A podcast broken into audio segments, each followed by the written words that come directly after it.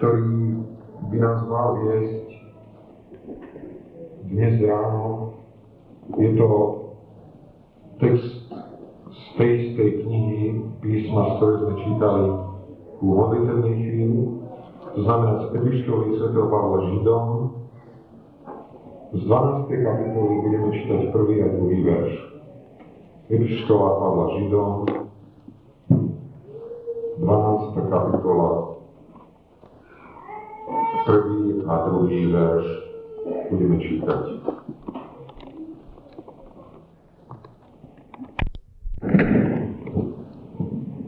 Preto aj my, keď máme taký veľký oblak svetlo okolo seba, zložme každé bremeno a ľahko obklúčujúci hriech a tak s trpezlivosťou bežme pred nami ležiaci beh o závod, hľadiac tá na veľhovcu viery a dokonávateľa Ježiša, ktorý miesto radosti, ktorá ležala pred ním, strpal kríž, opovrhnúť hambou a posadil sa po pravici trónu Božieho. Toľko slov písma.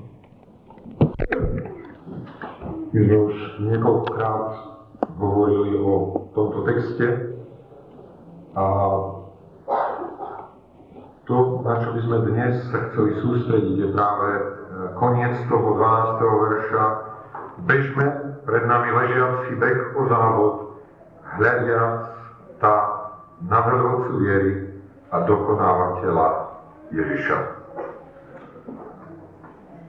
Tá otázka, ktorú by som chcel dnes ráno položiť každému z nás, kto sa cítime bežcom na trati, ktorá nám je vopred určená našim pánom, čo je pre teba tou najväčšou motiváciou bežať tento beh? Čo je dôvod, že nielen prídeš do zhromaždenia, ale že máš v srdci urobený záväzok žiť svojom pánovi každý deň vo svojom živote. Čo je najväčšou motiváciou? A bolo by dobré, keby sme si to mohli v priebehu dneskajšieho dopoludnia túto otázku odpovedať.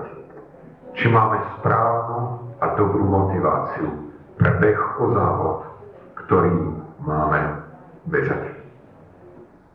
To je, čo je zaujímavé, je, že je tam napísané v tom texte, bežme, aký beh o závod, pred nami ležiaci. Uh, myslím si, že je to také zvláštne slovo, ktoré nám chce naznačiť, že každý z nás má určený ten svoj beh o závod. Ja nemôžem bežať beh o závod za sestru Elenku Šinkovú. Nemôžem bežať beh o závod za brata Pálka.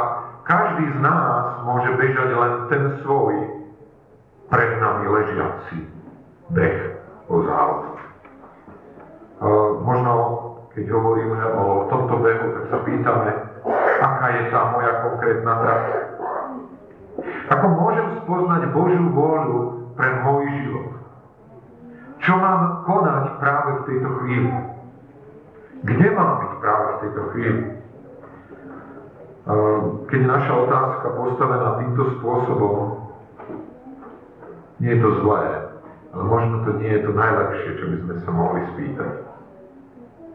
Totiž možno to trochu odhaluje náš pocit, že celý svet sa točí okolo nás. Aká je Božia vôľa pre môj život? Pritom je to veľmi prirodzené. Keď sa Saul na svojej ceste do Damašku stretol s pánom Ježišom, ležiac pod kopytami svojho konia, jeho jedna z otázok bola, pane, čo chceš, aby som robil? aká je tvoja vôľa pre môj život. Čo je ten nasledujúci krok, ktorý mám urobiť, keď sa postavím? A je zaujímavé, že Boh nielen symbolicky Pavlovi neodpovedá. My vieme o tom totiž, že keď sa Pavel postavil tak, nebol schopný vidieť. Ale my vieme aj to, že pán mu neodpovedal na túto otázku, alebo ako mu na ňu odpovedal. Chod do Damašku a tam sa dozvieš, čo máš konať. Pavel musel, Saul musel pochopiť a tú zásadu zmenu vo svojom živote, že ten, kto je rozhodujúci, nie je on. Ten, okolo koho sa točí celý svet, nie je on. Ten, kto je dôležitý a podstatný, je jeho Boh. Je Pán Ježiš Kristus. Sústrediť a koncentrovať sa na Neho. Boh je ten, ktorý je zvrchovaný. Biblicky nikto nemá šancu spoznať Božú vôľu bez toho, aby Boh sa nerozhodol, že mu ju zjaví, že mu ju odhalí, že mu ju ukáže. On je ten, na ktorého strane je iniciatíva. Prichádza ku jednotlivcovi a zjavuje mu nie to, čo chce, aby konal pre ne, ale čo on koná a prečo ho chce použiť. My si spomíname na tie chvíle, keď sa Boh rozhodol, že cez Mojžišov život vyslobodí 2,5 milióna Izraelitov z egyptského zajazda a otrstva. A vieme, že keď prichádza za Mojžišom, tak mu hovorí, nie to môj plán pre tvoj život, je toto a toto, ale hovorí, počul som pláč detí Izraela. A rozhodol som sa, že ho idem zachrániť. A ty budeš môjim nástrojom ku uskutočeniu mojich plánov, mojich cieľov. Otázka, ktorú sa máme pýtať znovu a znovu, je, čo Boh v mojej blízkosti koná. A potom, ak som jeho služobník, tak hovorím, Pane, ak je toto tvoje dielo, tak ja ťa chcem nasledovať. Skúsme si pozrieť ten zácný text z Evangelia Jána 5. kapitoly. Verše 17 až 19. 17 a 19. Aj 20. Pán Ježiš odpovedá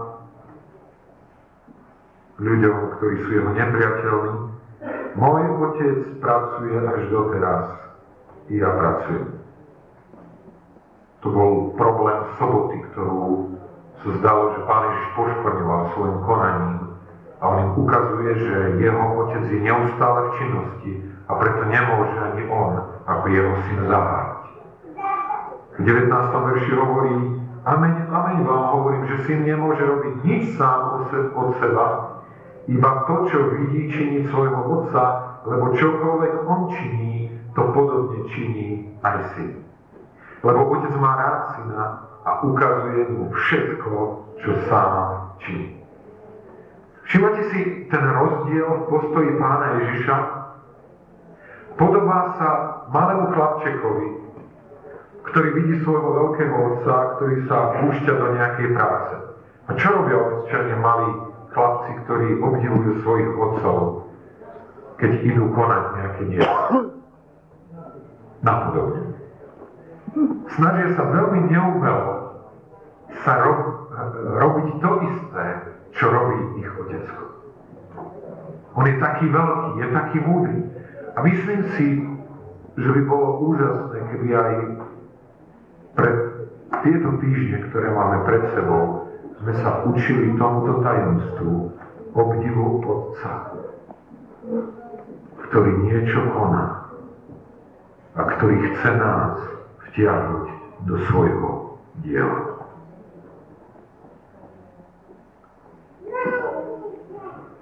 Ako môžem vedieť, čo mám urobiť ako nasledujúci krok? Pre Pavla, pre Saula, preto, aby vedel, čo má byť ďalší krok, bolo nutné posunúť na to čo mu dovtedy Boh odhalil. My vieme, že Boh povedal, pôjdeš do Damašku a tam sa dozvieš, čo je moja vôľa s tvojim životom. A Saul poslúchal. A viete, prečo to bolo dôležité, aby šiel práve do Damašku a nikde inde? Lebo Boh si pripravil v Damašku jedného muža, ktorému povedal Ananiáš, choď. Choď za tým Saulom, ktorý tam sa modlí a povieš mu, čo je môj zámer a cieľ s jeho životom. Saul by sa bol minul ďalšieho kroku vo svojom živote, keby bol odmietol poslúchnuť na to, čo mu Boh odhalil pri jeho slepote. Uh, možno niekedy máme pocit, že sme úplne zmetení v duchovnom živote. Si hovoríme, ja teraz neviem, ako ďalej. A ja mám pocit, že tu sa skrýva odpoveď na našu otázku, keď nevieme, ako ďalej. Brat, sestra, vráť sa dozadu. Vráť sa dozadu vo svojom živote a pýtaj sa, kde je krok, ktorý som mal urobiť. Kde je krok, ktorému ma Boh viedol a ja som povedal, nie, nepôjdem. Kde je možno svedectvo, ku ktorému nás Boh chcel vyzvať a povedať, teraz budeš hovoriť, čo chcem. A ja som si povedal, pane, vieš, teraz sa veľmi ponáhľam, teraz som veľmi zaneprázdnený, necítim sa dobre, neurobím to. A potom sa dostaneme ako Boží ľudia do slepoty, že nevieme ako ďalej. Pretože sme neboli ochotní poslúchnuť to, čo nám Boh zjavil a odhalil. A pamätajme si, On nebude investovať do svojich ľudí, aby im odkrýval nové a nové veci, ak jeho ľudia nie sú ochotní ho poslúchnuť v tom, čo im už zjavil a odhalil. Pán Ježiš povedal, ak ma niekto chce nasledovať, ak chce niekto prísť za mnou, tak čo je treba spraviť? Zaprieť samého seba, zobrať svoj kríž a nasledovať. A sú mnohí kresťania, ktorí povedali, Pane Ježišu, idem nasledovať. Ale potom sa dozvedeli, že to nasledovanie zahrňa zapretie seba. Rozumiete ma? Ja to poviem takto. Mám veľmi rád chodenie do prírody. A v nedelu po obede napríklad. Je taká vynikajúca chvíľa preto, aby som šiel do prírody, aby som si konečne trochu užil. Božie slovo hovorí, že keď ma niekto chce nasledovať, tak je nutné, aby najprv poprel samého seba by poprel niekedy to, čo je mojou túžbou, to, to, čo by som si tak úžasne želal, aby sa udialo. Ja si poviem, pane, však ty počkáš. Ja tento raz si vyjdem do prírody. A potom človek, Boží človek nevie, ako ďalej. Väčšina kresťanov nie sú následovníkmi. Cítim to tak, pretože čaká a verí, že Boh sa podriadí ich vôli. Ja by som sa mal niečo odriecť, ja by som sa mal niečo vzdať, ja by som mal riskovať svoju pozíciu, svojich priateľov, ja by som mal odpustiť nie cesty. Nemôžem ťa nasledovať, ak je podmienka postavená takto ťažko. Vieme o tom, že v Židom 11 sú postavené dve kategórie verných. Mužov a žien, ktorých Apoštol Pavel stavia ako galériu pred naše oči, aby nám ukázal, toto je oblak svetkov, ktorý ide spolu s vami. Sú tam verní, ktorých život bol poznamenaný víťazstvami, v tom zmysle, že vierou zdolali kráľovstvo robili spravodlivosť a dosiahli zaslúbenie. Zapchali ústa lom, vyhasili moc ohňa, utiekli ostru meča, zmocnili sa vymanili od slabosti. Verní mužovia, ktorí boli víťazí v tom svetskom ponímaní. Ale potom druhá kategória verných je tá, ktorá svoje duchovné víťazstvá dosahovala cez zdanlivé porážky. Jedni boli mučení na mučidlách, nepríjmuc oslobodenia, aby dosiahli lepšieho vzkriesenia, druhí zakúsili posmechu a bitky, k tomu púda žalára boli kameňovaní, pokúšaní, výlaviezaní, zomreli vraždou meča. Apoštol Pavel ukazuje, že cesta nasledovníkov pána Ježiša, tých, ktorí sú verní, sa môže podobať svetsky úspešným ľuďom, ale aj svetsky prehrávajúcim a strácajúcim ľuďom. Ak chceme byť objektívni, musíme povedať, že je asi veľmi zložité nájsť niekoho, koho by Boh zvláštne použil bez toho, aby to jeho osobne niečo stalo. Boh mnohokrát nemôže použiť kresťana preto, lebo by chcel ten kresťan, aby ho to nič, vôbec nič z popretia samého seba nestálo. Z učeníkov pána Ježiša koľko zomrelo učenickou smrťou? Bola to väčšina alebo menšina?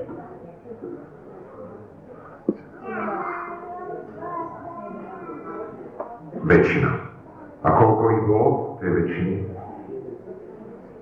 11. Z 12 11 zaplatili tú najvyššiu cenu, ktorú mohli zaplatiť svoj vlastný život.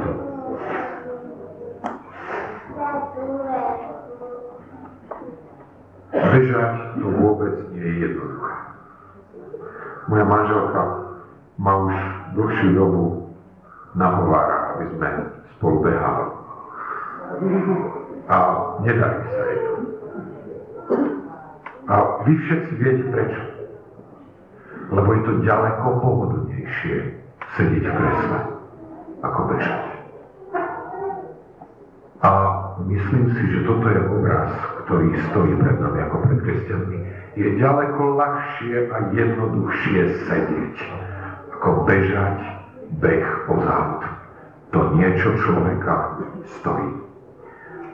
A tu sa pýtam, čo pri takom dlhom behu môže uschopniť bežca, aby vytrval. Čo je tým, čo v dobách, keď sa vám zdá, že už nie je možné ísť ďalej, vám môže dať silu ísť a vytrvať. Možno by to chcelo chvíľu zdieľať.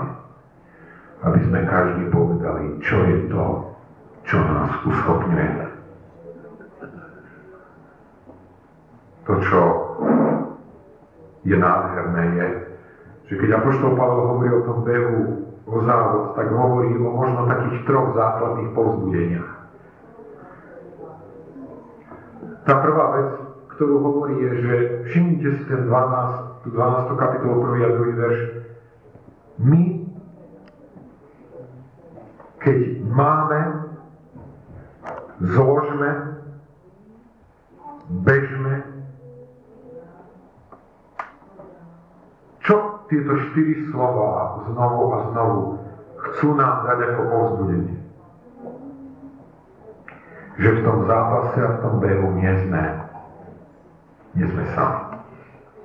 Aj keď máme niekedy pocit, že sme sami, nie sme v ňom sami, pretože je ďalších množstvo ľudí, ktorí ten beh a závod bežia. Spomínate si na uh, Eliáša, ako pri jednej príležitosti hovorí Bohu, pobili Božích prorokov a zostal som tu ja sám. Boh už nemá nikoho na tejto zemi okrem mňa. A Boh mu hovorí, nemusí sa báť. ja som si nechal svojich ľudí. Možno ich nevidíš, ale s tebou je ešte množstvo ľudí, ktorí bežia ten istý beh, ktorý bežíš ty. To je to, o čom sa chceme presviečať aj počas týchto dvoch týždňov. Že nie sme osamotení. Že môžeme spolu bežať tento beh ozal. Aj keď je to niekedy ťažké. Uh, poviem to takto obrazne. Naši drahí, keď sem prišli, ja som dostal fax v noci a v tom faxe bolo napísané, že prichádzajú, tak ako sme sa dohodli, 20 bratia a sestry z Virginie, ale to, čo som, o čom som nevedel, je, že si prinášajú 60 kusov batožín. A ja som pochopil, prečo tej batožiny je tak veľa. Pretože si doniesli so sebou aj mnohé nástroje, ktoré sú potrebné ku tej drevárskej inej práci, ktorá sa ide konať. Áno, niekedy to vôbec nie je ľahké bežať ten beh zvlášť keď chceme niečo konať. Ale čo je úžasné, je, že nemusíme byť sami.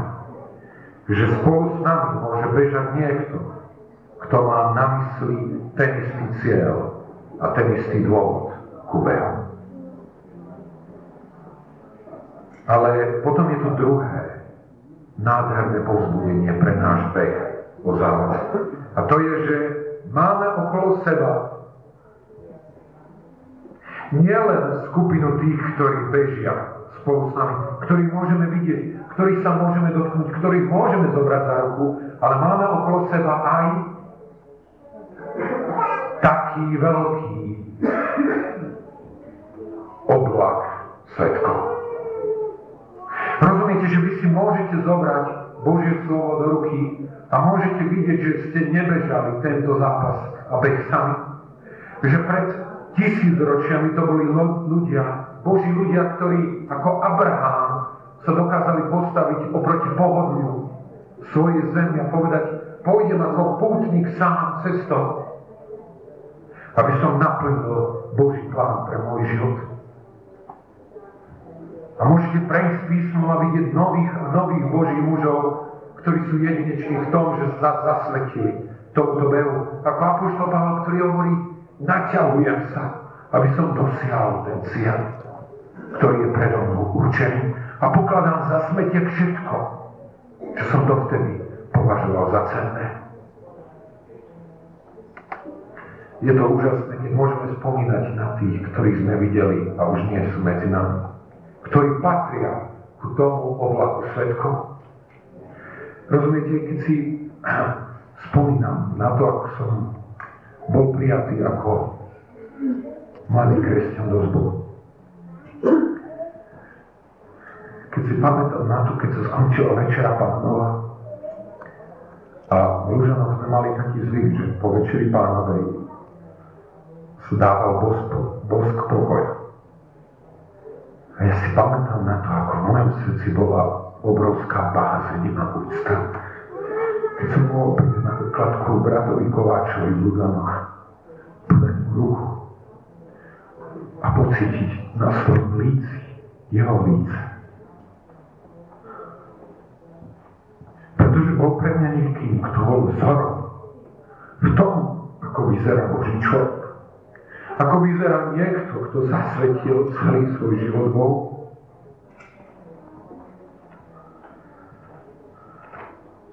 Je tu oblak svetkov, ktorých dnes nevidíme, ktorých sa nemôžeme dotknúť. Tak ako sa izraelský národ nemohol dotknúť ohnivého stĺpu a oblaku, ale napriek tomu, že sa nemohol dotknúť týchto vecí, oblak a stĺp sa stali pre izraelský národ smerovadlom na ich ceste. To je to, za čo sa modlíme v tej piesni verní. Keď sa modlíme v nej, nech nás tí, ktorí prídu po nás, nájdu verných.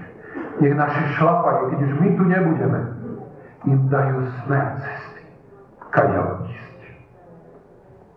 Ako naplniť Boží plán pre ich život. A je tu tretie A je to finálne povzbudenie pre náš život viery, nad ktorý neexistuje väčšie. Chcem vám povedať, ak máme pre svoj život najväčšiu inú motiváciu, ako je táto, je len otázka času, kedy sa dostaneme do problému. Sestra Hálova dnes ráno mi povedala takú vec, ktorá ma veľmi zaujala. A stala sa pre mňa usmernením aj pre tento dnešný text, pretože je v tom ukryté niečo veľmi zvláštne. Sestrička, ak budem hovoriť nie celkom správne, tak má oprava. Povedala mi, mám takú zaujímavú ako keby chorobu, že keď sa nepozerám priamo pred seba, tak sa veľmi ľahko zatočím a som náchylná uspadnúť. Ja vám chcem povedať, že som presvedčený, že to nebolo vyslovené náhodou. Pretože toto je presne obraz toho, ktorý platí o tejto pasáži.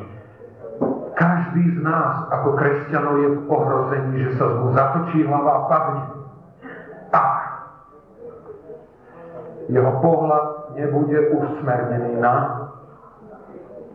hľadiac sa na veľvodcu a dokonávateľa našej viery. Ktokoľvek iný z oblaku svetkov, ktokoľvek iný z ľudí okolo teba sa pre teba stane smerovadlom, bude sa točiť tvoja hlava. A si blízky tomu, aby si spadol. Jediná motivácia, jediný, kto sa nikdy nepohne, kto môže byť pre tebou, pre teba navigáciou, kto môže zdokonaliť a nie oslaviť tú vieru, je Pán Ježiš Kristus.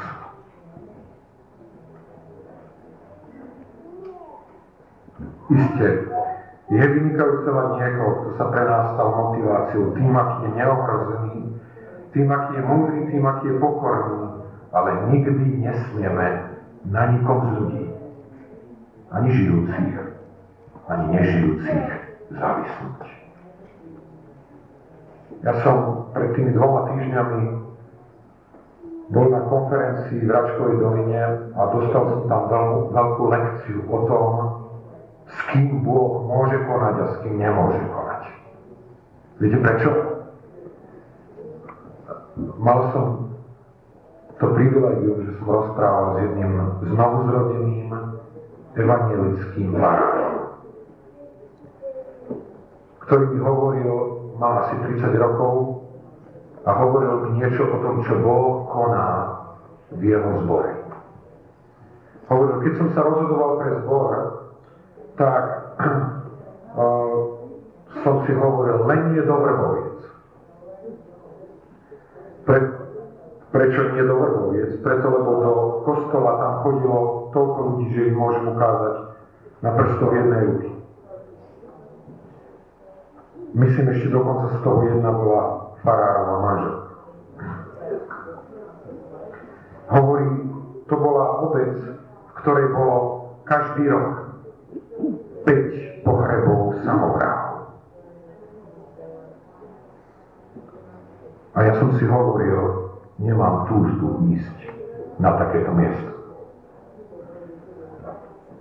A hovoril o tom, čo Boh tam koná hovoril o tom, ako priemerná účasť v kostole je 400 až 500 ľudí.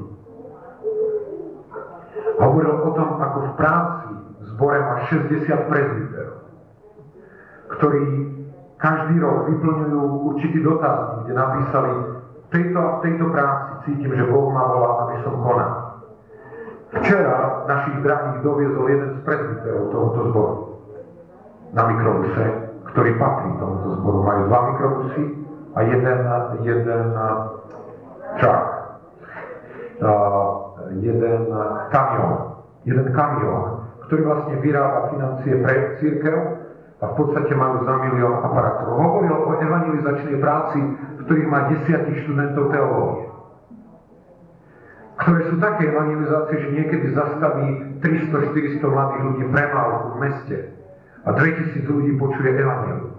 Hovoríme o dvoch nedeliach v zbore, ktoré mal, kde v jednu nedelu sa krstilo 30 dospelých a v druhú nedelu 28 dospelých. A ja som si hovoril, Pane, aký si úžasný. Ako dodnes konáš asi nezávislý na denominácii, my si môžeme povedať len medzi baptistami nie je pravdou. Boh má svojich ľudí a môže konať kdekoľvek. No, hovoril mi niečo o tom, ako deti prichádzajú na náboženstvo. Tam v tej dedine je okolo 200 detí, ktoré chodia do školy a majú možnosť si zvoliť medzi náboženstvom a medzi etikou. A viete, koľko chodí na náboženstvo? Tu nemu? 196. A potom mi prezradil, prečo nie tie 4. Lebo dve sú deti jehovistov, jedno dieťa je vnúča, chudia vnúča, riaditeľa niekdajšieho komunistického v tej dedine, ktorý svoj, svoje vnúča za ruku plačúce vyvádzal z hodiny náboženstva. Šiestich rokov je v tomto zbore zmapovávané každé dieťa, aké má obdarovanie. Majú dychovku, majú e, flautový 30-členný súbor a mohol by som rozprávať znovu a znovu desiatky vecí, ktoré Boh robí cez tohoto muža v jeho okolí.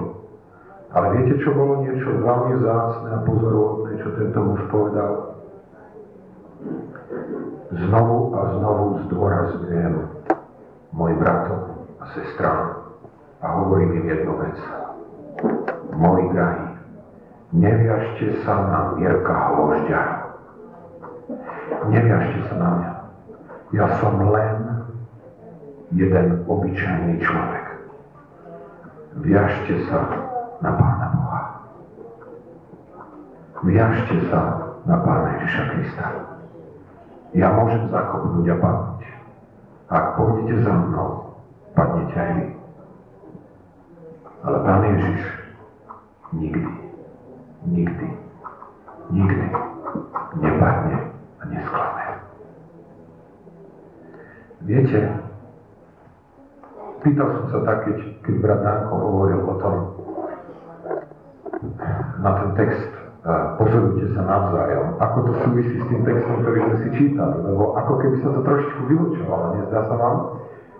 Kam máme hľadiť teraz? Otázka znie, kam máme hľadiť? No, aká je odpoveď? Hľadiac tá na veľvodcu a dokonávateľa viery.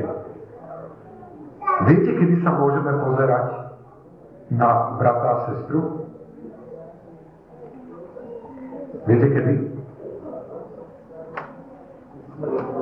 Keď ich chceme povzbudzovať ku láske a ku dobrým skutkom. Chcem vám povedať, bratia a sestry, niekedy sa môžeme pozerať na brata a sestra preto, lebo chceme vidieť pri páde. A chcem vám povedať, že to, čo platí o sestre Zuzke Hálovej, to bude platiť aj o nás. Totiž, že sa nám veľmi rýchlo zatočí hlava.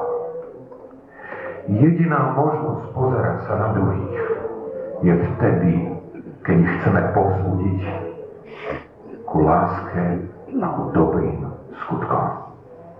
Ak máš tento cieľ, keď sa pozeráš na brata, aby si ho zdokonal, aby si ho viedol bližšie k Bohu, pozeraj sa. Ináč maj vždy svoj a svoj pohľad obrátení na svojho majstra, na svojho spasiteľa, pána Ježiša Krista. On nikdy nesklame.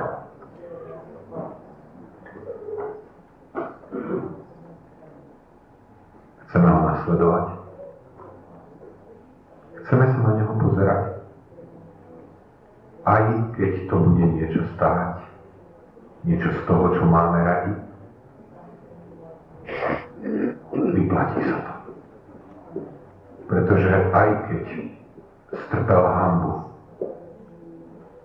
aj keď nesol obrovské protirečenie a cestou kríža šiel sám, predsa sa postavil, posadil na pravici trónu Božieho. Ak chceš mať túto perspektívu, ak chceš mať túto budúcnosť, hľad na Pána Ježiša Krista, ktorý je veľvodca a dokonávateľ viery. Prosím, sklonte svoje hlavy, budeme sa modliť.